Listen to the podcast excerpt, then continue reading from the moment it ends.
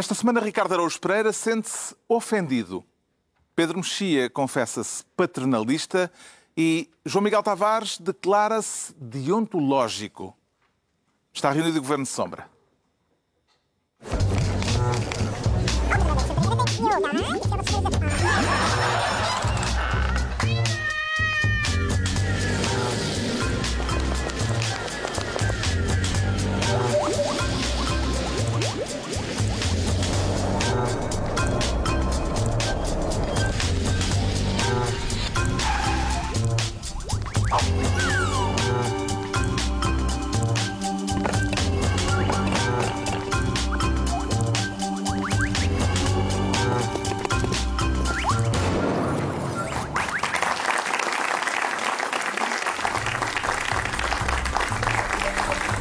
Sejam bem-vindos no final de uma semana em que a Direção da Informação da RTP se demitiu na sequência de uma convulsão interna, de que falaremos mais daqui a pouco.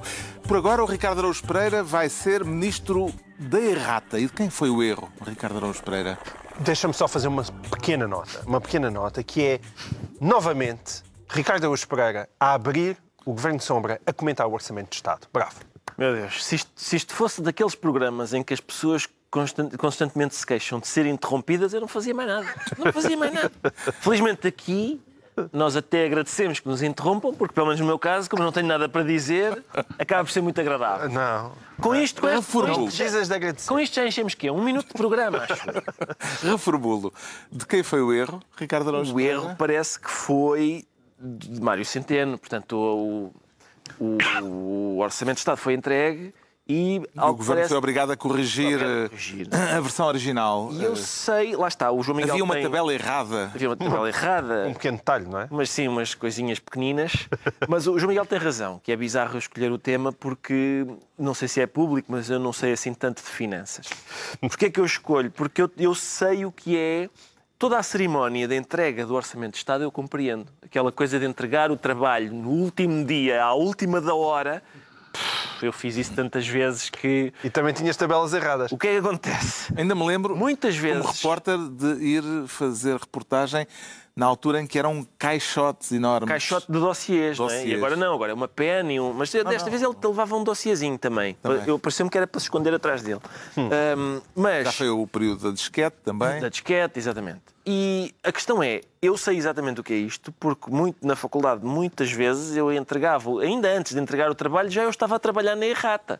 Porque eu, sabia, eu ia entregar o trabalho e depois a errata dizia, é verdade, por erro não falta o capítulo 8, falta também... Pronto, A conclusão, Exatamente. a introdução. e no dia seguinte, então, eh, apresentava-se tudo isso. Olha, O legislador económico Mas tá- Camilo Lourenço eh, hum, diz que eh, já houve até um ministro das Finanças, não chegou a dizer quem, que levou uma pen sem nada de propósito e que a estratégia é a de fazer com que nas primeiras horas eh, as atenções se concentrem em fé divers e não propriamente no que é importante. Estou apenas a Exatamente. transmitir Como o que eu todos, vi. oh, Carlos, é a técnica de cábula. E por isso eu compreendo-a muito É, bem. não, eu, eu ia interromper só por isso. Não sejas aldrabão. Como assim? Tu eras um bom aluno. Desculpa lá, mas isso Tu não eras impede. bom aluno, estás aqui agora armado em cábula. Tu és um tipo que tinha boas notas. Não te admito e eras que o venhas favorito, fazer- E eras o favorito da professora. Não te admito que venhas fazer rela- revelações dessas à frente das pessoas. Mas que relevância é que atribui a este episódio? Isto é apenas um fé diver ou é mais do que isso? Ah, não, tem mais qualquer coisa, até porque os erros, os erros em causa ah, não eram pequenos. Sim, a alteração, apesar de ser relativamente pequena, relançou, por exemplo, o debate a respeito da carga fiscal. da carga fiscal. Como é se controvérsia? aumenta ou se não aumenta. Certo. E isso, mais uma vez, mais uma vez, eh, é um motivo de orgulho porque eh, as pessoas que estudam ciências estão- têm a mania de dizer que letras são tretas e que os números é que não mentem e que é os números e não sei o quê, e que a gente de um poema diz o que quiser, mas os números não sei o quê. Ora, não é verdade. O Orçamento de Estado é composto de números e é todos os anos um lindo poema que cada pessoa ah, ah, interpreta da sua maneira. No fundo, as duas interpretações que estão em causa são, por Exato. um lado, a de que a receita dos impostos vai voltar a crescer porque, diz a oposição de direita, eh, isso se deve à gula do Estado e eh, a tese do governo é de que se trata de um efeito natural do crescimento da economia. Lá está. São duas interpretações bastante diferentes. Já para não falar da a carga fiscal aumenta, não, não, não aumenta. E, portanto, aquela ideia de que de um poema se pode dizer o que, o que nos apetecer e que do- do- das contas não pode, é falsa. Porque a gente não pode dizer que os Lusíadas é sobre três porquinhos que têm uma, uma casa de palha e outra uma de madeira e outra uma de tijolos. Não se pode. Não. E do orçamento, pelos vistos, pode dizer-se que a carga fiscal aumenta e a carga fiscal não aumenta. E essas outras coisas que também. As Carlos cativações são a poesia de Mário Centeno. é? Pois é, há aqui, há É aqui poesia, é Há aqui poesia. material Este para orçamento parece-lhe feito para agradar, sobretudo à direita ou à esquerda, João Miguel Tavares? Ah, um- o orçamento é uma coisa muito extensa, embora hoje em dia acabe numa pen, é- é- então há, há para todos os gostos. E, e nós vimos nos jornais eh, descrições dessas medidas que para agradar à esquerda ou as casas mais caras vão, vão passar a pagar a IMT, mesmo a, própria questão do IVA das touradas que vamos falar a seguir. Há deduções acima de 130% nos, nas empresas que, que deem passos sociais aos seus trabalhadores. E também há medidas, em última análise, para a direita, de apoios às PMEs, benefícios ahm, benefícios fiscais para, para as empresas exportadoras e por aí adiante. Mas, quando se olha para o coração, para o coração do, do orçamento, o coração do orçamento é o superávit. E esse superávit, até há bem pouco tempo, era uma medida de direita e era uma ambição de direita. Portanto, nós, se quisermos ser muito otimistas... Mas a direita não, está, não parece estar super satisfeita. Pois, com certeza, porque a Não direita... é saber o que fazer com o superávit. É, é muito triste, não é? é? é aquela coisa que é a direita leva anos e anos a mandar cartas, flores a uma miúda muito gira. Flores, cartas, postais de amor, prendas atrás de E prendas. aparece Mário E Centeno. de repente aparece António Costa e Mário Centeno e levam-nos a miúda. E portanto a direita fica a chorar, não é? Então, mas eu tive aqui tanto tempo, investi tanto metáfora só tempo, tem um problema. investi tanto tempo nesta Eu senhora. vou uma homenagem à Terroir. Mas atenção, mas eu, esta semana o, o- o António Costa deu uma entrevista ao público onde disse que estava tudo otimamente entre ele e o Centeno e que a relação até, até hoje em dia conheciam-se melhor do que no início e que estava tudo muito bem. Portanto, acho Não, uma homenagem à Torá perfeitamente Entre ele e o. Centeno está tudo bem, mas ele e o Centeno não, não se podem ver. Mas esse é o do Eurogrupo. Isso é o do Eurogrupo, sim. Mas o- ele gosta do Centeno, não portanto, gosta é do outro Centeno. Ele não gosta do outro Gosta do Centeno. Centeno. Ele gosta do Mário, não gosta do Centeno. Mário Centeno, eh, justamente, ainda havia mais na carta? Não, ias-me perguntar mais alguma coisa Não, a mim? ia perguntar Não, ia só sublinhar mais uma questão do superávit. E mas com isto terminas? E com isto termino, mas não, não, mas eu, eu de certeza que o superávit é uma grande assistência aqui por Pedro Mexia, que obviamente concorda comigo neste tema. Então, mas qual é, e acrescentar ainda qualquer coisa sobre o superávit? Não. Não, não, nada disso. Só queria sublinhar que o superávit, este orçamento, na verdade, é uma grande vitória da direita, que felizmente em Portugal, pelos vistos, se transformou numa, numa vitória da esquerda. Ou seja, a esquerda direitizou-se. Mas, ó, E, João Miguel, portanto, é que a direita não parece muito triunfal. Não- Pois não, mas isso é aí voltas à, à história da miúda que foi levada pelo Centeno. Mário Centeno sublinhou justamente o caráter histórico deste orçamento, que pela primeira vez em democracia prevê o tal superávit no final do próximo ano.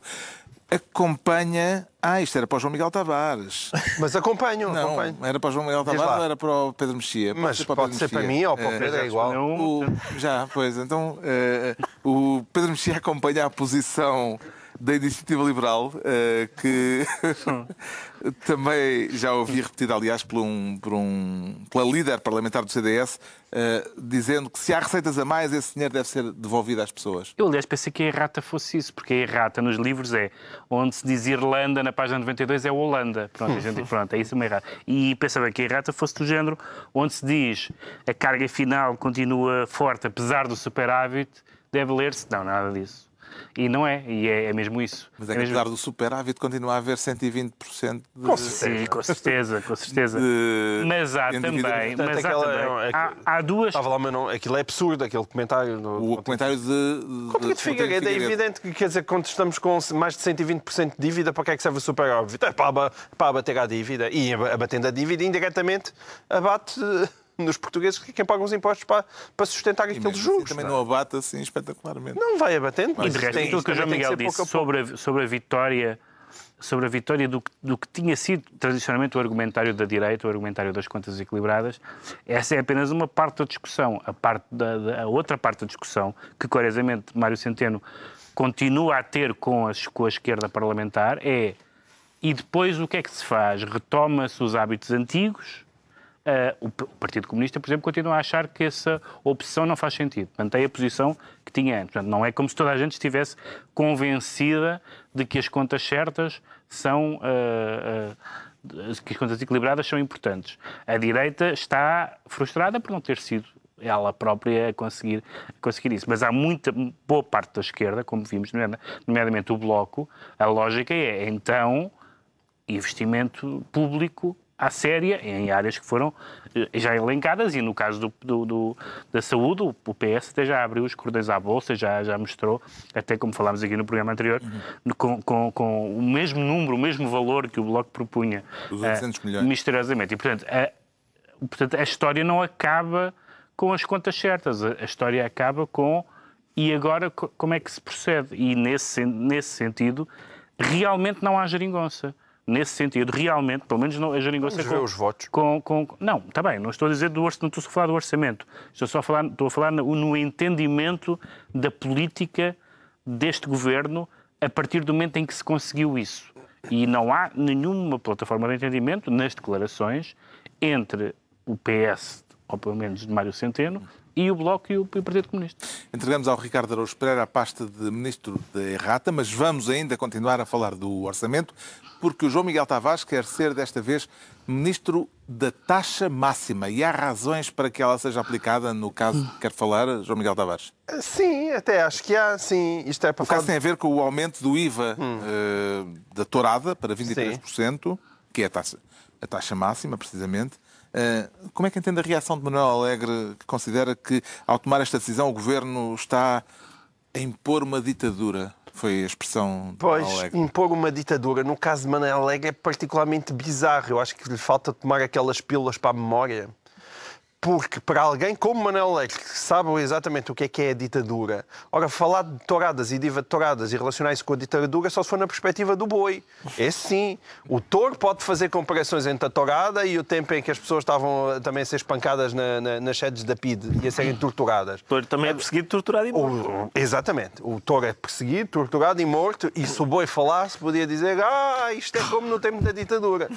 Mas como o boi ainda não fala, o touro ainda ainda não fala, ele não faz muito sentido, não sendo touro, não sendo touro, usar uma expressão de ditadura juntamente com tourada. Manuel Alegre disse mais, disse que com medidas como esta, o PS faz um favor à extrema-direita. Ora, lá está, pronto. Também não faz muito sentido. Um faz. faz. apesar de tudo, um pouco mais de favor. Faz porque faz com que a malta das touradas passe a votar na direita, a malta das touradas tradicionalmente esquerdista.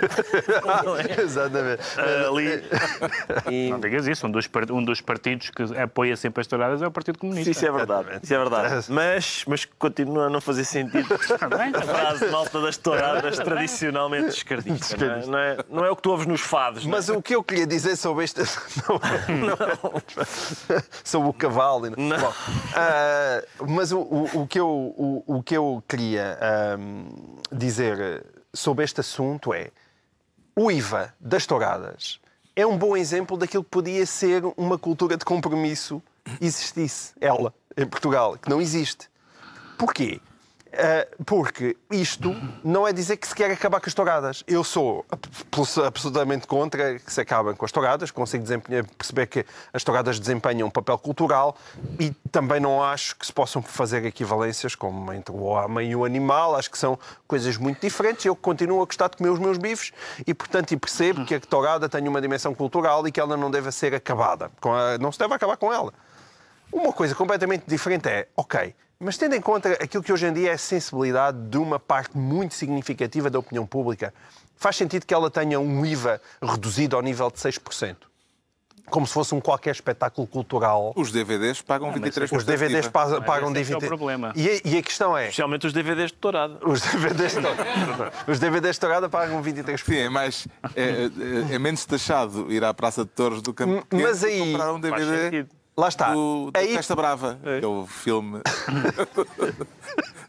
Mas aí, aí já me parece bastante evidente que se podia tentar encontrar aí uma ponte e dizer, ok, não acabamos com a tourada, porque ela desempenha até um papel cultural importante, mas se calhar também não deixamos o IVA a 6%, porque isso é dizer um benefício fiscal onde, em relação a uma atividade no qual uma parte muito grande da, popula da população já não se revê minimamente e considera isso também uma atividade bárbara. Quanto é que, quanto é, que é a taxa de um livro do Hemingway ou do Lórica, por exemplo? Será que é, vai pelo É 6%. valor do livro ou pelas touradas? Não, não, se for pelo conteúdo. Vai pelo valor dos Se livros, acho comprares eu, ou um é o conteúdo? Se, tu- se Então, se um não- livro que exalta a tourada, Então, e agora tem... 23%. Então, e se fosse um, um livro que exalta o nazismo, então esse era o quê? Mas apesar de tudo, é- o livro que exalta a tourada não se finca no cachaço do não touro. não. Mas alimenta São a mitologia. comparações, são Alimenta comparações. a mitologia. Ah, e, portanto, lá está. Eu, ou seja, concordo com esta medida. Acho que faz sentido que as touradas sejam taxadas a 23%. Apesar do, do aumento do IVA das touradas, as veras para a cultura eh, têm um crescimento muito magrinho neste orçamento, voltam a ficar muito longe de atingir o valor reclamado há muito tempo pelo setor, de 1% de- de- do orçamento do Estado eh, para a cultura, fica-se pelos 0,55%. Eh, Parece-lhe que esta é uma área onde deve prever que a contestação se acentue, Pedro Mexia. É Claro que se vai acentuar, mas deixa-me só dizer uma coisa ainda sobre, sobre a questão dos Sobre a 23%, que é, eu acho que o Governo podia, o Moral Alegre utiliza aqueles argumentos de que o Governo está a fazer o jogo do PAN, que está a fazer o jogo do, do, do Bloco e que está de outra forma a fazer também o jogo do, do Chega no sentido, no sentido inverso, no sentido que está a acicatar. Mas era perfeitamente possível, e o João Miguel falou no ponto que é o ponto essencial, Obrigado, Pedro. que é o ponto da. As touradas são consideradas atualmente um espetáculo e, portanto, são tuteladas pelo Ministério da Cultura. Eu tenho uma posição neutra sobre as touradas, no sentido que eu não tenho nenhum interesse pelas touradas, não sou proibicionista, mas não é um assunto que, me, que seja militante. Agora, o governo tem legitimidade, se quiser, de deixar, já nem digo proibir as touradas, deixar de considerar as touradas um espetáculo cultural. Ah, Esta maneira é uma maneira manhosa de dar um bocadinho de, de, de isca aos, de, de isco aos, aos, aos eh, eh, ambientalistas. Ah, e é, aos- os ambientalistas? Não, Sim, isto também vem de um acordo com o PAN. Exatamente. Ah, e, ah, e- e em vez de tomar uma decisão, a Ministra da Cultura disse no Parlamento que era uma questão, falando da tourada, disse que era uma questão civilizacional. Queria lembrar os termos em que ela pôs, que são os termos muito duros. Se é civilizacional, e é uma posição respeitável, o Governo podia dizer, civilizacionalmente, nós achamos que não deve ser um espetáculo. Não deve ser um espetáculo. E não, deve- não, deve- não sendo um espetáculo, não sendo cultura, portanto, não sendo tutelado pela cultura e não sendo considerado cultura, então o- esse nível das taxações e da. da- podia Os. DVDs são cultura e estão a 23%. Então o, o sei, com governo, a certeza, eletricidade com queria pô-la com IVAs diferentes? Com certeza que Ah, sim. Também os espetáculos É- podem ter IVAs diferentes. Em relação, em relação a- a- ao Orçamento da Cultura, o, o, o Orçamento da Cultura, eu acho que aquela história do 1% é um número como qualquer outro, é uma coisa meio mítica, meio simbólica, mas na verdade eh, só é possível ter uma política cultural minimamente eh, aceitável em Portugal quando, acontecerem uma conjunção, quando acontecer uma conjunção astral que não acontece desde Manuel Maria Carrilho, que é ter orçamento, um primeiro-ministro que liga à cultura e um ministro que sabe do que fala e uma ideia para a cultura. Isso só aconteceu com Manuel Maria Carrilho e eu estou longe de ser um fã de Manuel Maria Carrilho. gordas. E neste Eh, caso, o orçamento mas- para a cultura inclui também o orçamento da RTP. Eh, Sim, Isso é uma cima- batutice das grandes, sim. Sim, o claro, orçamento claro. da RTP não devia estar ali misturado. Sim, isso é isso é, em termos contabilísticos é, é, é batutice, mas na verdade num- uma só destas coisas, uma só destas coisas é insuficiente, porque nós já tivemos, por exemplo, orçamentos, não, nunca tivemos, não temos tido ministros com grandes orçamentos, mas por exemplo já tivemos ministros com grande peso político, a própria Graça Fonseca é do inner circle de, de António Costa, mas António Costa não, tem, não se pode dizer que tenha posto a cultura no centro da, da governação. Noutros governos já tivemos pessoas que tinham ideias para a cultura em governos que estavam nas tintas para a cultura, nomeadamente o PSD. E, portanto, essa conjunção astral nunca, nunca aconteceu. Podemos discutir essa, esse simbolismo do 1%, mas não, não me parece que seja o não, essencial. não está para breve. Tem alguma sugestão a dar, Ricardo Araújo Pereira, sobre aquilo em que deve ser aplicada a verba adicional que o Estado vai arrecadar com as touradas, com o IVA das touradas? Acho que mais uma vez em estudos literários. Investir em estudos literários para aumentar a capacidade hermenêutica das pessoas, porque mais uma vez é uma questão de inter- interpretação. A tourada é um espetáculo e por isso deve ser taxado como os outros espetáculos, ou é, por exemplo, eu gosto muito de charutos, não é? Só que os charutos fazem mal, o que faz mal eles taxam. A tourada também faz mal, sobretudo ao bicho. E, portanto, faz mal. Que não é contribuinte, ainda Taxou. assim. E, e- que não é, não é contribuinte, mas... Embora às vezes nós nos sintamos um pouco. Não é? Exato. E a questão é, há um mais em relação aos estudos literários, há, nas viagens na minha terra, quando o narrador vai viajar, a certa altura há lá uma, uma discussão entre companheiros de viagem do narrador, que são os toureiros, começam a discutir com os pescadores, qual dos dois grupos é o mais valente. E decidem que são os pescadores, porque o mar, apesar de tudo, tem mais força que o touro. Mas os toureiros são valentes também. São valentes porque brigam com o touro. Ora, se brigam com o touro, depois vão ter medo do IVA. Não faz sentido. Não, é? não faz sentido. O João Miguel Tavares fica então. É pegar, pôr aquilo. IVA! Ei! Não! Oh, IVA! Ei! E pegar com força. São 23%. O João Miguel Tavares fica ministro de taxa máxima.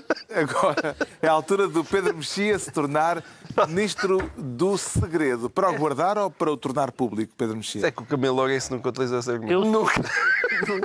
eu São argumentos que tu não vês os sou, economistas a usar. Não. sou em geral, sou em geral adepto de guardar segredos, mas neste caso, É imposto lindo. Desculpa, desculpa. neste caso, neste caso que estamos a falar, que é o abuso de menores, lembra-me sempre de, uma- de um sketch do, do, do, Ro- de um stand-up, aliás, do Robin Williams, em que ele dizia It's not only a sin, it's a felony.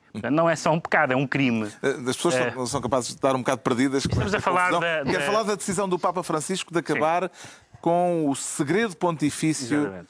para casos de abusos sexuais. Eh, o que é que ainda justificava a existência deste segredo pontifício? O que é que Sim, há uma, que justi ele se perpetuasse, Há uma justi- permitindo abafar escândalos há uma da justificação piedosamente positiva e há uma justificação muito negativa. A piedosamente positiva era de que, eh, enfim, ainda, ainda estava a ser investigada. No fundo, é uma, uma espécie de extrapolação da ideia de segredo de justiça, eh, mas na verdade. Presunção de inocência. da presunção de inocência, claro, mas na verdade o que aconteceu, e esse é o cerne da. Quer dizer, o cerne são os factos em si, mas é o cerne do da, da gestão do escândalo e, e do escândalo que foi essa gestão, que é a ideia de tratar a pedofilia e os crimes contra menores, os crimes sexuais, como um assunto disciplinar. Um assunto moral e um assunto disciplinar. Portanto, era moral no sentido que aqueles homens estavam essencialmente eh, a pecar e não a cometer um crime, e que, estando sobretudo a pecar, devia ser resolvido dentro de portas. Até para não dar escândalo público, esse tipo de linguagem a que todas as corporações, e a Igreja nesse sentido também é uma, uma corporação e uma corporação milenar, são muito sensíveis. Eu acho que, é, que é o fim da cultura de silêncio que o, que o Papa prometeu só podia ter uma consequência que era esta, que era perceber que nessa, nessa área, pelos, não só pelos danos que causou à Igreja, as pessoas dizem, ah, pelos danos que causou à Igreja. Não, os danos que causou à Igreja, os danos que causou às pessoas, eh, que esse é o ponto número um, evidentemente que também causou danos à Igreja por arrasto, quando soube, e quando se soube porque é que não se sabia antes, eh, a, única, a única solução é que eh, eh, as investigações, o, que- é, o que foi decidido é que eh, se faculta às autoridades civis É Uma aproximação do direito canónico ao direito civil. Exatamente. Aliás, como existe no- nos Estados Unidos, eh, já, já, já, já se fez esse, esse passo. Isso é, isso é muito importante. É- Enquanto não houver essa mudança radical de mentalidade de, de se estar a tratar de um crime, evidentemente que para um cristão, um crime, por natureza, também é um pecado. Mas nem todos os pecados são crimes. Ah, ah, Graças a Deus. é, felizmente, pois, exatamente. Mas, mas este acumula, este acumula. E do ponto de vista da sociedade onde a Igreja existe, ser crime é mais importante do que ser pecado e, portanto, tem que ser um assunto de natureza pública, em cooperação com as autoridades e em aproximação às leis civis. Vê isto como uma cedência da Igreja ao ar do tempo ou como uma mudança estrutural convicta, João Miguel Tavares? Depende de quem estiveres a falar. Eu acho que no caso do Papa Francisco, enquanto chefe da Igreja, eu acho que é uma mudança estrutural convicta. Isso não tenho grandes dúvidas. Se ela é ou não acompanhado pelo resto do Vaticano, aí hum, talvez não. Mas seja como for, é um passo que tinha que ser dado. Eu não tenho muito a acrescentar em relação É àquilo uma que inevitabilidade. Sim, é uma, é um- não é só uma inevitabilidade, é uma inevitabilidade e a coisa decente para fazer. E acho que a Igreja tem que ter sempre em consciência aquilo que é o, o gesto mais justo. Acredita, Ricardo Araújo Pereira, que estas alterações podem vir a ter um efeito preventivo contra novos abusos sexuais na Igreja? Oh, Carlos, eh, eh, eu acho que, atenção, não me interpretem mal, eu acho que as alterações são importantes e boas. Agora, estes abusadores, eh, em princípio, eles sabem que aquilo que estão a fazer dá uma estadia no inferno. Quer dizer, para eles, não é? Para eles, eles, eles sabem. Uh, e em princípio o castigo será, digamos, proporcional ao crime. Deve, Haverá ateus na. deve envolver sevícias e. Haverá, uh, haverá muitos ateus. Na...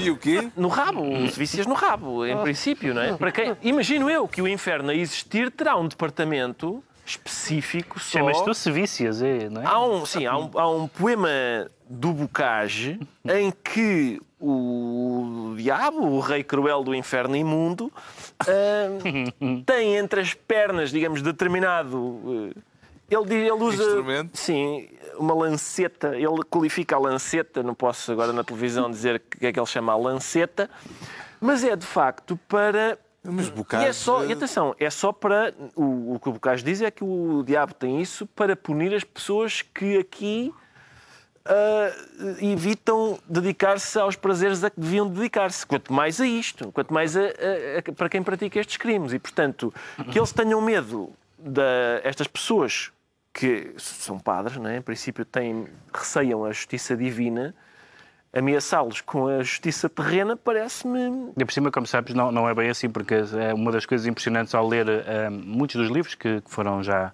publicados sobre a pedofilia, eh, entra-se numa, numa lógica absolutamente alucinante de autojustificação que essas pessoas, que esses abusadores davam. Eh, mesmo, que isso nos, mesmo que possam estar a dizer aquilo simplesmente para, enfim, ficar bem na fotografia, não há como.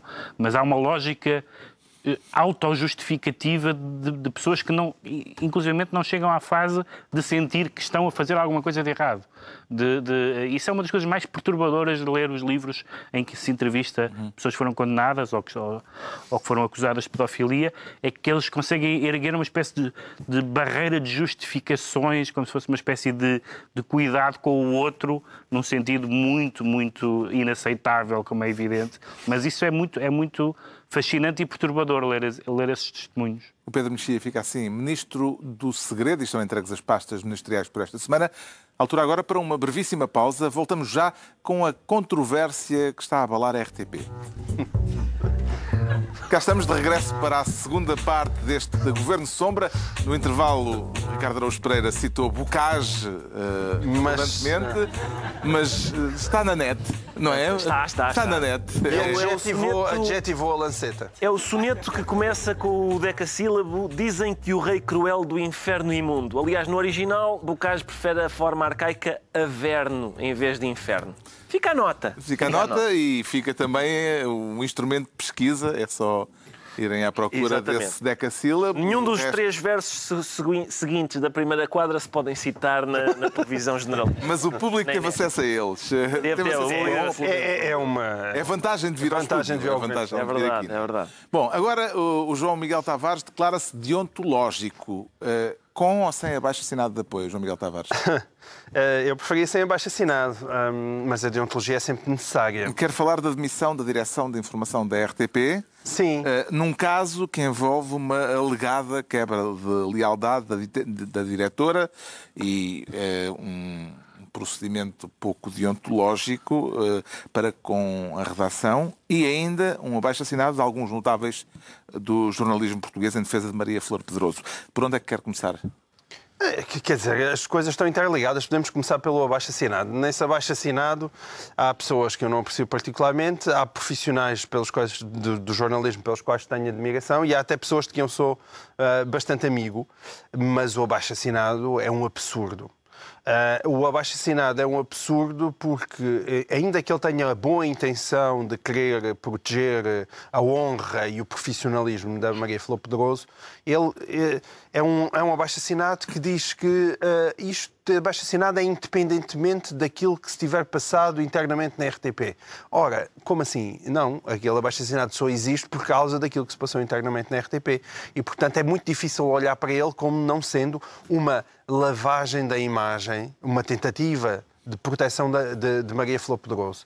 Ora, neste contexto, não é possível estar a proteger a Maria Flor Pedroso sem estar contra aquilo que é a redação da RTP que se pronunciou de forma bastante unânime sobre o erro que Maria Flor Pedroso cometeu, não já uh, a propósito do famoso caso do lítio, mas um, um caso uh, mais concreto sobre o ICHEM, do qual nós até já aqui falámos também na semana passada, para não estarmos aqui demoradamente a, a reproduzi-lo. Convidamos as pessoas a irem à boxe e puxarem para trás, onde nós falamos sobre isso. Agora, faz muita impressão uh, naquele abaixo-assinado o corporativismo dos jornalistas um, e, e, e, faz muita impressão a falta de sensibilidade para isto, que é a falta de exigência que nós temos e que os jornalistas muitas vezes têm para quem comete erros com uma grande gravidade. Aquele erro, que aliás foi admitido pela própria Maria Flor Pedroso num, num comunicado do Conselho de Redação que está subscrito por ela própria, porque ela também é, é, parte inerente. E, portanto, em que faz uma descrição do processo, de como ela foi à secretaria da universidade fazer perguntas sobre o processo, de, de, a forma como a, a, a diretora adjunta Cândida Pinto um, falou com a, com a jornalista responsável pelo caso. Um, todos, esses, todos esses vários aspectos que estão plasmados nesse, nesse comunicado do Conselho de Redação são de uma gravidade enorme. E, portanto, bastava uma pessoa relativamente neutral olhar para aquilo e perceber que o lugar, que, que era insustentável a situação da Maria Pedroso. Ela não poderia continuar naquele lugar, tendo em conta, evidentemente, as polémicas que já tinham existido no sexto às nove.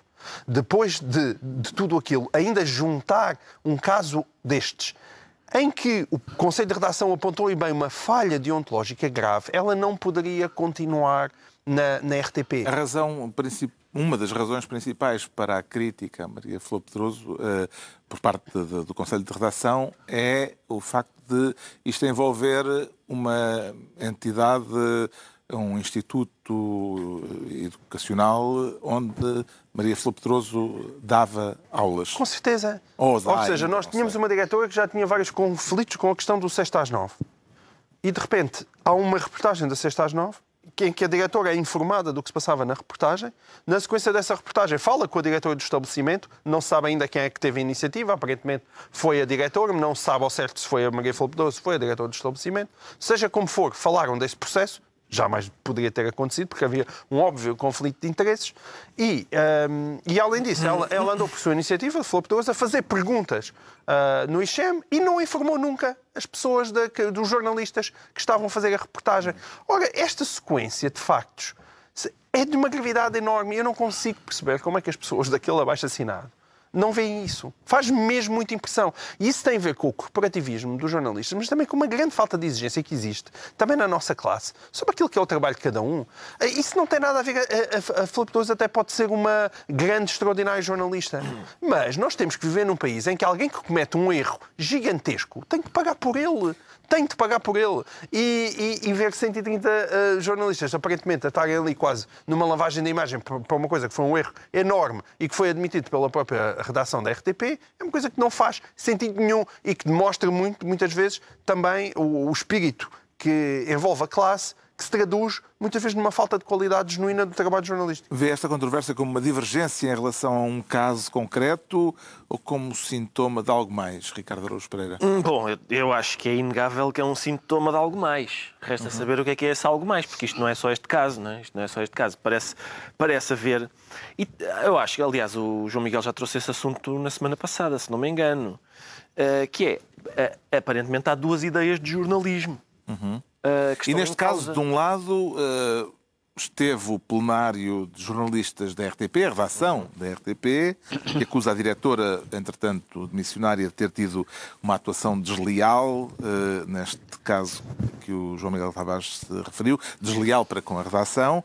Do outro lado, levantam-se, em defesa de Maria Flor Pedroso, vozes a considerar que isto resulta da existência de um programa de investigação, o Sexta às Nove, uhum que acusam de ser populista e de não ter rigor jornalístico. Exato. Mas Aliás, a, a questão... um ex-secretário de Estado da Comunicação Social uh, disse numa entrevista esta semana que esse programa não devia existir no espaço público. E o, e o comunicado... Serviço público. E o comunicado do Conselho Independente da RTP diz a mesma coisa indiretamente. Ele não diz outra coisa. Portanto, isso ainda é mais preocupante. Mas a, a questão é, eu não tenho nada contra... Uh, o facto, eu, eu, eu não tenho nada contra o facto da direção de informação da RTP achar que o jornalismo que se faz no sexto às nove não é bom. E também não tenho nada contra, achando isso, a direção, como o próprio nome indica, dirigir e, e, e, e fazer qualquer coisa. Agora, esse procedimento não é o que a Maria Flor Pedroso teve. Portanto, não se. É, é, é, combater aquilo que a gente acha que são falhas deontológicas, cometendo, segundo diz o Conselho de Redação da RTP, falhas deontológicas, é como aquelas pessoas que acusam o Donald Trump, e bem, de se apoiar em fake news e depois lançam contra ele fake uhum. news. Isso parece-me claramente contraproducente. Este caso tem a dimensão que tem, evidentemente, eh, porque a RTP é uma estação pública. Eh, eh, como é que vê, Pedro Mexia, a posição tomada pelo órgão que fiscaliza o Serviço Público de Televisão, o uhum. João Miguel Tavares acabou de fazer referência a isso, manifestando profunda preocupação, são os termos usados, pelo que está a acontecer e deixando um elogio póstumo à direção de missionária. Eu acho que é uma nessa nessa eh, nesse comunicado e, e noutras intervenções, incluindo o abaixo assinado, mas em posições, aliás, pró e contra, eh, há uma confusão sobre o que é que estamos a discutir, porque eu acho muito legítima a discussão sobre tipos de jornalismo. O que é que é um jornalismo credível em geral e o que é que é um jornalismo credível no canal público em particular. Essa é uma discussão muito interessante e muito. Mas não é essa a discussão que está em causa neste momento. Assim como também acho muito normal que uma pessoa que tenha um currículo estimado pela generalidade dos seus pares seja reconhecido pela generalidade dos seus pares. Mas não é isso que está em discussão neste momento.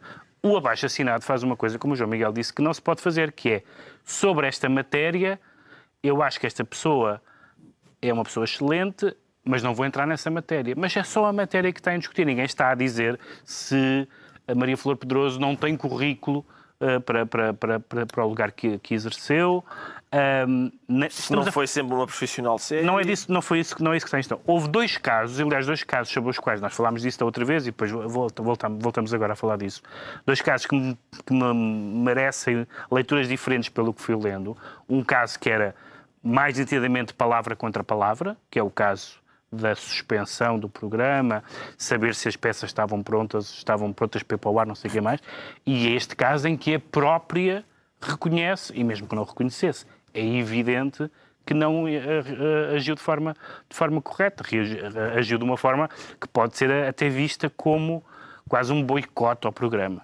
E eu acho que isso ou é... reportagem, pelo menos. Ou à reportagem, pelo menos. Sim, mas indiretamente ao programa, visto que é um, é um programa com o qual existe um conflito. Agora, eu acho que isso não deve inquinar a outra discussão sobre, que é uma discussão que vai continuar, nem deve inquinar aquilo que o Conselho Independente diz sobre o perfil da, da, O que é muito estranho, o que me pareceu realmente muito estranho, é que o PSD, que pugnou por este modelo, pugnou por este modelo, criou e muito bem o Conselho Geral Independente, que não só pela sua, não só pela maneira como está concebido, como pelas pessoas que lá estão. Ou que estavam. Ou que estavam, algumas que estavam, tem credibilizado a, a, a, RTP, venha agora dizer então o Estado não intervém nesta matéria, como fizeram no Parlamento esta semana. Então a ideia não era exatamente o contrário. A ideia não era exatamente que o Estado, que o Estado não estivesse sempre a interferir da RTP como, como um historial de má memória que nós, que nós temos nessa matéria. Isso é que me parece. Agora, a discussão sobre o jornalismo que deve ser feito vai continuar com a pessoa que veio a seguir. A opção foi por resolver as coisas com prata da casa, com pessoas que já lá estavam. O programa já existe há oito anos. Hein? Nós, nós esquecemos eu sei, disso. Eu sei que sim. E, e, oh, e é, é, bom começar é... a ver que o programa existe há oito é anos. É só, oh, e porque é que em determinado momento se gera esta discussão, discussão, que então já deveria ter existido desde que o programa começou há muitos anos. A discussão não é sobre este programa, é a mesma discussão que havia sobre o tipo de jornalismo da Manuela Moura Guedes, etc. Pá, pois, mas o problema é em Portugal tipo é, eu sei, mas é, é que o problema é que é, é uma discussão legítima, é, certo? É uma discussão legítima, mas nós temos que saber em que pedaço da geografia planetária o estamos a ter. E em Portugal, é muito. Essa discussão, geralmente, o jornalismo dito responsável signi- é sinónimo do jornalismo que não chateia absolutamente ninguém e, sobretudo, não chateia o governo. É essa meu- a definição de é isso é jornalismo uma- o meu responsável. ponto é que isso é uma Porque boa cada vez discussão. que começas a fazer um jornalismo incómodo, levanta alguém o braço e diz: essa senhora, porque são sempre senhoras, por acaso, está a falar demasiado alto. Não é verdade. O Não Cerejo, gosto do estilo. Cerejo, a não ser que ele tenha feito a transição recentemente. E, e tens o José António Cerejo, Não, que já está senhora. reformado e que usas no público. E também convém ver o que é que se dizia do Cerejo na altura do Soares e outras coisas que estás. Coitado. E sinto que eu tenho uma grande. Como qualquer um de nós, o o António Cerejo transformou-se numa espécie de unanimidade nacional. Certo, isso sim. Ah, mas no jornalismo televisivo, há- toda há- a gente e há parece, para falar isso. alto mais. É a Manuela para isso, é Sandra tu- Falgueiras, é a Ana Leal, é a Alexandra Borges. Todos falam alto demais. Todos. É a Tânia Laranjo. Porque tu todos, pareces, todos. pare- parece que partes de um princípio que é que a única forma de fazer jornalismo de investigação é falar, como tu dizes, aos gritos. É que eu não vejo jornalismo de investigação Não. com a gente a falar baixo. Quando, é acaba- só por isso. quando é acaba- só por isso. quando acabaste de dar é o só por isso. Não quando acabaste de reconhecer o exemplo do Cerejo, respondeste à tua própria pergunta. Não, o jornalismo, o, o Cerejo está a escrever artigos Está a escrever no jornal. Ah, e está então, bem? e então é essa a diferença. É a diferença Não, do meio eu não estou a dizer que não é possível fazer um, um- um jornalismo super agressivo, com uma voz. ah, Mas a questão não é a de agressividade, é, Estás é que os artigos do Cerejo são à prova de bala. A que- a questão é essa. Mas os artigos do não, Cerejo são à prova epá, de bala. ó- ó, Ricardo, eu não vou. É claro que os artigos do Cerejo são excelentes, fantásticos e sempre super bem fundamentados, mas ele, ao longo do seu percurso, tem 500 problemas. Quer dizer, Com certeza, sempre mas houve. toda a gente que faz jornalismo daquele Olha, tem problema. o, no sexta a 8 vão-te lá dizer que ainda não tiveram nenhum processo em, em 8 anos. Às nove. Você está já, já a traçar o programa. A Já atrasar estou, já estou a dar sugestões para a nova direção de informação. Está esclarecido porque é que o João Miguel Tavares diz sentir-se deontológico, quanto ao Ricardo Araújo Pereira declara-se ofendido. Eh, Ainda haverá alguma coisa que não ofenda atualmente Ricardo Araújo Pereira? Não, não. Eh, aliás, esse é um dos, esse é um dos pontos. É um dos pontos interessantes que é não há, é- há- ah, as pessoas, cada pessoa tem o seu Nosso Senhor Jesus Cristo. Por exemplo, no caso dos católicos é mesmo Nosso Senhor Jesus Cristo. É o que está em causa aqui. E, neste, portanto, caso, neste caso, No estamos teu a caso falar, é o Benfica. no caso é o Estamos a Benfica. falar do filme A Primeira Tentação de Cristo, do grupo brasileiro humorístico Porta dos Fundos, distribuído pela Netflix, que gerou indignação e que também está a provocar reações políticas no Brasil com o anúncio de que vai motivar mesmo uma comissão parlamentar de inquérito. Acabamos de assinar aqui a CPI do Porta dos Fundos. Nós queremos a responsabilidade dessa infâmia que está sendo cometido como a nossa- contra a nossa família. 65% da população é cristã. Você pode ter certeza. Você vai vir aqui conversar com a gente. O papo vai ser reto, meu irmão. Agora eu quero ver você fazer gracinha aqui. Os três deputados brasileiros que assinaram o pedido de constituição de uma CPI, ou seja, Atenção uma que é- comissão parlamentar de inquérito. Sim, Como é que serão os trabalhos de uma CPI Ah, oh, eh, oh. sobre este tema? pelos vistos, são, no- no- pelo, pelo que eles anunciam, são como no tempo do faroeste, aquela. Vamos, vamos falar de outra maneira lá fora. Porque aquele senhor, aquele senhor estava a dizer: venha cá, vê se você vai fazer gracinha. Aqui é venha falar de outra maneira cá Venha dentro. falar de outra maneira cá dentro. E isto, é, o- isto não, não, nós não pusemos tudo. Há um ponto em que o senhor que está à direita diz porque um dos envolvidos, que eu nem sequer vou dizer o nome dele, e diz o outro, é o Porchat. E ele, é o Porchat. Ah, é engraçado, porque pelos vistos o pai do Fábio Porchat foi, Foi deputado. E o que é, o que é, que é E ele não curioso? aprendeu nada com o pai. Não aprendeu nada com diz o pai, não sei o quê, sim, sim. Mas é a velocidade com que ele diz. Nem sequer vou dizer o nome dele, é o Porsche. Ahm, o que é que é curioso nisto? Variadíssimas coisas. Variadíssimas coisas. Algumas que não são, não são inesperadas, não é? Porque nós estamos habituados a que deste quadrante, quando. Por acaso já esse tinha esmorecido, tinha esmorecido. Isto é, é importante dizer que há uma petição de 2 milhões de pessoas que exigem a retirada do programa. Hum, e, portanto, há, há- há várias maneiras de discutir este assunto. Uma... E dói na Netflix, não é? dói na Netflix, Netflix sim. no sentido em que eles eh, Sim, sim, sim. estão-se a desinscrever. E... Há uma maneira de discutir este assunto que é que eu designo por a maneira parva, que é de dizer assim: não, não, o especial não ofende, não é ofensivo. Não, não é ofensivo para a mim não me ofende, a mim não me ofende. Mas a partir do momento em que há 2 milhões de pessoas a dizer que estão ofendidas, de- eh, eh, chegar 2 milhões de pessoas dizer eu estou ofendido e a gente dizer não estás, não. Eu acho que é difícil, não é? É difícil. Portanto, eh, eu, creio que a argumentação não é essa. Só é essa se tivermos alguns motivos eh, eh, esquisitos para a ter. Agora, portanto, a questão é: o especial é ofensivo? Muito provavelmente, para certas pessoas será. Só que essa informação de que as pessoas se ofenderam com ele é irrelevante. É irrelevante. As pessoas têm todo o direito de se ofender, coisa que, pelos vistos, quem diz que o especial não é ofensivo não lhes reconhece, mas pá, eu reconheço. Têm, têm todo o direito de se ofender, não têm o direito de não ser ofendidas, que é diferente. É uma coisa em que a gente, a gente já falou aqui disso duas ou três vezes. Portanto, as pessoas não têm o direito de não, ser, não serem ofendidas. E a porta dos fundos tem todo o direito de fazer uma coisa que potencialmente ofende outras pessoas. É assim que em sociedades civilizadas a gente vive. É o preço a pagar pela liberdade. É às vezes a gente ouvir coisas de que não gosta. E portanto é isso. Ah, um dos argumentos destas pessoas é não se ofende a fé das pessoas. Lamento, mas não é verdade. Não é verdade. Primeiro, porque é que a fé teria um estatuto especial? Posso ofender as convicções daquele senhor relativamente a nutricionismo. Mas a fé, não. Não há razão nenhuma para que a fé tenha um estatuto especial. Segundo, a razão pela qual eu digo que é possível, que é legítimo ofender a fé das pessoas, é, e chamem aqui em minha defesa, Nosso Senhor Jesus Cristo. Nosso Senhor Jesus Cristo ofendia a fé das pessoas, os fariseus ficavam irritadíssimos com ele. Irritadíssimos. E, portanto, é óbvio que... E até fizeram uma CPI a que o convocaram. Exato, convocaram convocaram e foi daquelas em que realmente Doeu. se vai falar de outra maneira. E doeu. Daquelas em que se vai falar de outra maneira. E, portanto, eh, tudo isto, os protestos são legítimos.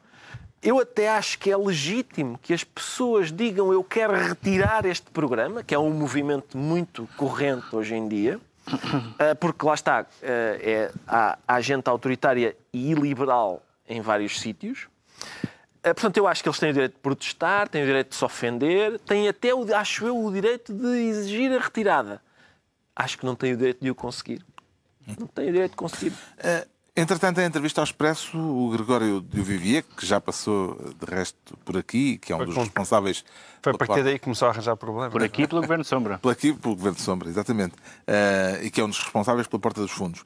O Gregório de Vivier disse que aquilo que fizeram foi um filme apaixonadamente cristão.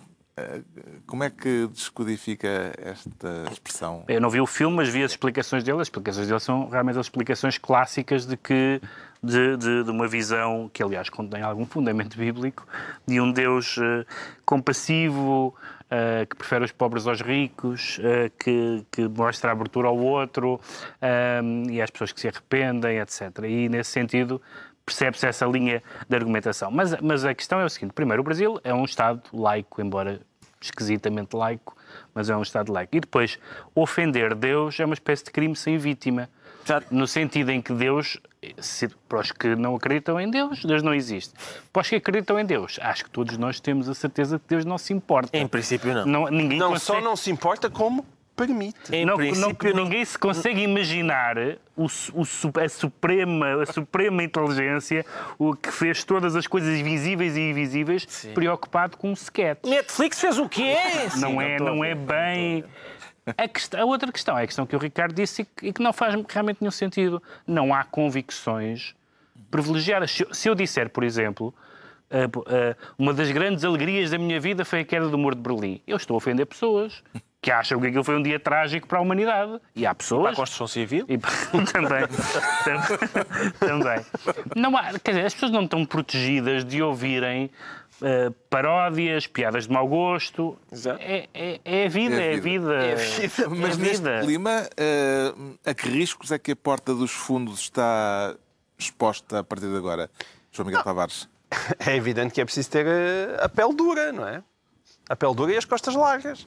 Ah, porque vão apanhar, E, e outras. e outras vão apanhar muito, pan- muita pancada. É que isto, Miguel isto- a dizer, talvez não houvesse problema. Não, porque não. Se eles disserem que isto gay, Ah, está a gozar com a minha defesa da tá, Pois é, isto para mim devia ser uma coisa É muito- profundamente é muito- ofensiva. Não estás profundamente ofensivo. Não é? Eu estou, eu estou neste momento profundamente ofendido, mas não questiono a legitimidade do senhor moderador o fazer. Acho apenas de mau gosto. De mau gosto. E que foi vergonhoso. Mas, diga lá o que é que.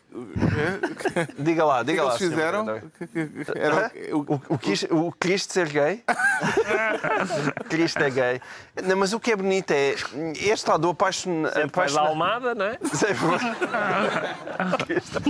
Sempre- e, e, Uma coisa que é muito bonita nisto é que geralmente eh, Jesus Cristo é bem tratado nestes casos. É um bocadinho como as pessoas falavam com a vida de Brian.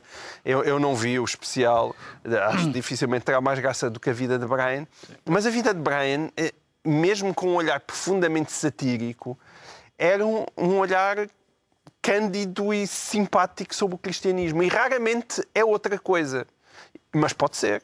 Mas, se calhar, neste caso também nem foi. Até isso, os cristãos às vezes têm alguma dificuldade em ter algum fair play que se serve para continuar a divulgar a mensagem por Até, ínvios porque, até caminhos. porque convém lembrar uma coisa, do ponto de vista do Brasil, uma diferença grande em relação a Portugal, até na ditadura brasileira, a Igreja tem um historial de empenhamento político à esquerda no Brasil muito diferente da situação portuguesa. E, portanto, não há sequer essa identificação necessária entre a Igreja ah, e, a- e o- e as opções políticas conservadoras, embora, evidentemente, em muitos casos coincidam. Ah, já agora só outra coisa. O especial, eu vi o especial, Jesus Cristo é bastante mais bem tratado do que Deus, por exemplo. Deus, Deus aparece. Não, não aparece Pai? Deus Pai aparece. Deus, Deus, eu, sei, eu tenho alguma. Eu sei que tu acreditas num Deus único, não é? E que são três, que é Deus, Jesus e o Espírito Como Santo. trevo. Como a trevo, exatamente. Mas tem, tem três folhinhas, mas é, é a mesma planta. É certo, isso. ok, certo. Mas ali. Vem, vem nos padres da Igreja. Ali há duas folhinhas que falam e, e Jesus Cristo é mais, é mais eh, o retrato de Jesus Cristo é mais simpático do que o retrato de Deus. Ah, Um dos outros argumentos é não, o especial este ano não é tão engraçado como o do ano passado. Irrelevante também, irrelevante. Até podia, até podia não ter graça nenhuma. Podia não ter graça nenhuma. Não é, não é crime, não é. As pessoas podem, têm o direito de fazer piadas que não têm graça. Essa é, essa é uma. E ainda, e há outro problema que é, e eu por acaso estou surpreendido com isso, pode ser que seja para, pode ser que esteja para breve, que é o diabo é homossexual. Eu não sei se isso não vai gerar Ah, protestos isso é, também. Isso é polémico, isso é Não polémico. sei, isso pode gerar protestos. Entre- Pode Hoje em dia tudo pode deixa, gerar- deixa amainar estes dos, satanismo. dos católicos e vais ver, pode ser que haja outros. A igreja pode ser que haja outros, sim. Já sabemos porque é que o Ricardo Araújo Pereira se diz ofendido. Agora, muito rapidamente, vamos tentar perceber porque é que o Pedro Mexia diz sentir-se paternalista e parece-lhe que alguém poderia levar a mal eh, eh, essa- tão boas intenções. Pedro Ah, Mas de boas intenções, já se sabe o que é que está cheio. O que está É. em causa são as declarações de Barack Obama numa conferência em Singapura, com um rasgado elogio às Que ainda mulheres. outro dia tinha feito umas declarações in- interessantíssimas sobre a, sobre a, o- ideia de superioridade moral, etc. E agora diz uma coisa completamente desconchavada, diz É, é. duas, aliás. Disse, por exemplo, estar convencido que teríamos melho- melhorias significativas em todos os aspectos da vida se cada, se cada país fosse liderado por mulheres durante dois anos. Isso. Co- Decompomos a frase. Melhorias com melhorio. De- de- vamos decompor a frase nos dois- nas duas partes, muito rapidamente. Primeiro, as pessoas que dizem, muitas pessoas dizem isso, e depois são confrontadas com uma mulher específica que se pode chamar Angela Merkel, Margaret Thatcher ou até a senhora Le Pen.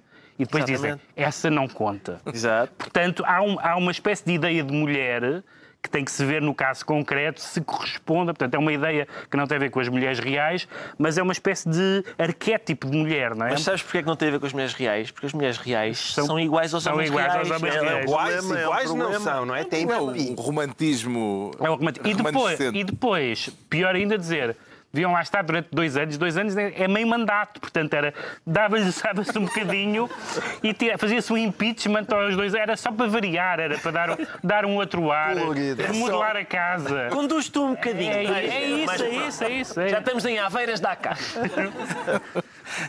Quer aproveitar Muito estas declarações de Obama para uma defesa da honra dos homens ou das mulheres, Ricardo Araújo Pereira? Eu quero, eu não quero das mulheres, das mulheres. Eu, eu acho estas declarações, estas declarações são de um paternalismo que eu acho que são ofensivas das mulheres. Não são, são aqueles elogios que, of- que ofendem. Esta ideia, quer dizer, eu se calhar, é- se calhar as coisas mudaram. Eu, tenho, eu con- constato que as coisas vão mudando com muita velocidade. O meu feminismo partia do princípio segundo o qual homens e mulheres são fundamentalmente iguais. E os factos davam-nos razão. Que era, por exemplo, a, os problemas da Inglaterra resolveram-se todos com Margaret Thatcher? Nem por isso. Os da Alemanha resolveram-se com a Angela Merkel? Não. Os de Felgueiras resolveram-se com Fátima Felgueiras? Também acho que não. É, os do Brasil eh, resolveram-se com a Dilma? Descontada à escala. Há alguma há uma, uma diferença fundamental no modo como uma mulher exerce o poder e como um homem exerce o poder? Não me parece. Não me parece. E, portanto, a questão é, é, esta súbita consciência que o Obama teve chegou tarde porque Certo. ele bateu-se com muita força para ganhar a Hillary Clinton. Certo. Nomeou como seu vice-presidente um senhor que eu tenho quase certeza que é um homem, que é aquele Joe Biden. E, portanto, havia coisas que ele podia ter feito e não fez. Como é que o obamólogo eh, João Miguel Tavares lê esta intervenção de Barack Obama à luz do contexto pré-eleitoral norte-americano que estamos a viver? Haverá alguma mensagem política Achas que, subliminar é, achas nisto? que é um endorsement à Elizabeth Warren? Sei lá. É, Na verdade, eu tenho uma, uma, uma explicação mais sofisticada. Foi uma coisa parva que ele disse, acontece a todos, até ao Barack Obama. Eu, eu tenho uma grande admiração por Barack Mas- Obama, mas não acho mas que ele não não, diga é. parvoices. Quer dizer, eh, não se pode descontar eh, o contexto em que estamos. Eh, Obama a defender as mulheres por contraponto, e é uma frase também dele, por contraponto aos homens velhos da política. Eh, Eu isto no acho. momento. Só há, só há uma mulher que pode ganhar as eleições. Isto no momento em que o democrata mais bem colocado para desaf- desafiar Trump na corrida à Casa Branca é Joe Biden, um cidadão com 77 anos. Sim, certo, mas ao E mesmo em tempo. segundo lugar nas sondagens, Elizabeth Warren. Mas ao mesmo tempo, alguém que é amicíssimo do Obama e que sempre foi. Ele é pró- super próximo o Biden do Obama. Acho que a explicação mais simples é a melhor. Foi mesmo uma parvoíce que ele disse. Eu, eu- atenção. Sendo que, deixa-me só dizer, que é só para não confundir demasiado as pessoas lá em casa, eu não acho que os homens e os mulheres sejam iguais. Eu, essa, o que é bonito na política é a diversidade e não uma espécie de unidade monolítica. Portanto, é bom ter homens, mulher- mulheres, heterossexuais, homossexuais, gente com a pele mais escura, mais clara. E é dessa diversidade que sai a beleza da sociedade humana. Ao contrário de, sei lá, no tempo da monarquia, os Habsburgos casavam todos entre eles e depois lá saiu um, um gajo, coitadinho, que era um totozinho, porque aquilo, o cruzamento genético fez, fez- fez com que ele ficasse choné. Era a e é, isso, endogamia. e é isso que dá o excesso de cruzamento choné. genético. Faz falta no comentário político. Mas percebes, mas é Habsburgos e Choné, portanto temos as duas coisas. e. E, é isso. E- ou seja, os, pró- os nossos próprios genes pedem desesperadamente por diversidade. Diversidade. Se nós nos casamos com a nossa prima, geralmente corre mal. É isso. É a altura dos Na decretos. política e na vida. Decretos. O Pedro Mexia decreta Teatro do Bom. Teatro do Bom, porque o Tomás Correia, que tem estado agarrado como uma lapa ao Monte Pio, parece que finalmente vai sair de cena, e cena é uma boa palavra, e muitas pessoas que saem de cena dizem que vão escrever um livro. E ele anunciou que vai escrever teatro. Que vai escrever teatro. Não um livro a contar tudo sobre o Monte Pio, mas teatro. E a única coisa que eu posso espera-se um Gil Vicente ou. Freitas do Amaral, E, uma e, exato, é uma, é uma ótima inspiração. e portanto, depois de tanto mau teatro, espera- espera-se finalmente teatro do bom. O João Miguel Tavares decreta fora da sala. Fora da sala, porque eh, esta semana os partidos, não é, os líderes parlamentares juntaram-se e decidiram que na- o- o- quem só tem um partido na Assembleia da República, portanto, livre, inicia- um, um deputado livre, iniciativa liberal e chega, não pode estar presente na Conferência de Líderes. Ora, eh, este fora da sala parece-me bastante ridículo, e, e é, mas vai ajudar. Estas coisas geralmente ajudam os pequenos partidos a crescer e na próxima vez já vão ser um grupo parlamentar graças a decisões estúpidas como esta. O Ricardo Araújo Pereira decreta The Voice. The Voice, porque Luís Montenegro, candidato à liderança do PSD, foi ao programa da Cristina Ferreira, comeu uma sopinha de peixe às 11 da manhã. Eu isso não censuro. Quem, epá, eu, eu como sopa de peixe a qualquer hora, sou um larve, nada, nada Olha, contra. marchava uma agora. Mas nisto ele pegou, pois marchava, mas nisto ele pegou no microfone para fazer aquilo a que ele chamou cantar.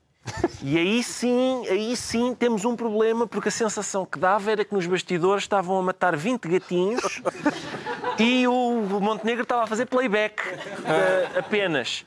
E o que é que acontece? Portanto, ele. hum, a, maneira como ele cantou. eh, eu acho que ninguém, ninguém, no seu juízo perfeito, vai cantar daquela maneira à televisão, a não ser que seja para marcar um ponto político, e eu acho que o ponto político era este. Tem sido acusado de ser de pertencer à maçonaria e cantando daquela maneira ele demonstra que à loja Mozart não pertence de certeza. De certeza. E fica assim concluída mais uma reunião semanal, dois a oito dias à mesma hora. Já depois da consoada, teremos uma emissão especial do Governo Sombra com um convidado também muito especial. E ainda 12 desejos para 2020, vai ser isso que eh, traremos aqui na próxima semana e, como sempre, com os irremodeláveis Pedro Mexia, João Miguel Tavares e Ricardo Araújo Pereira.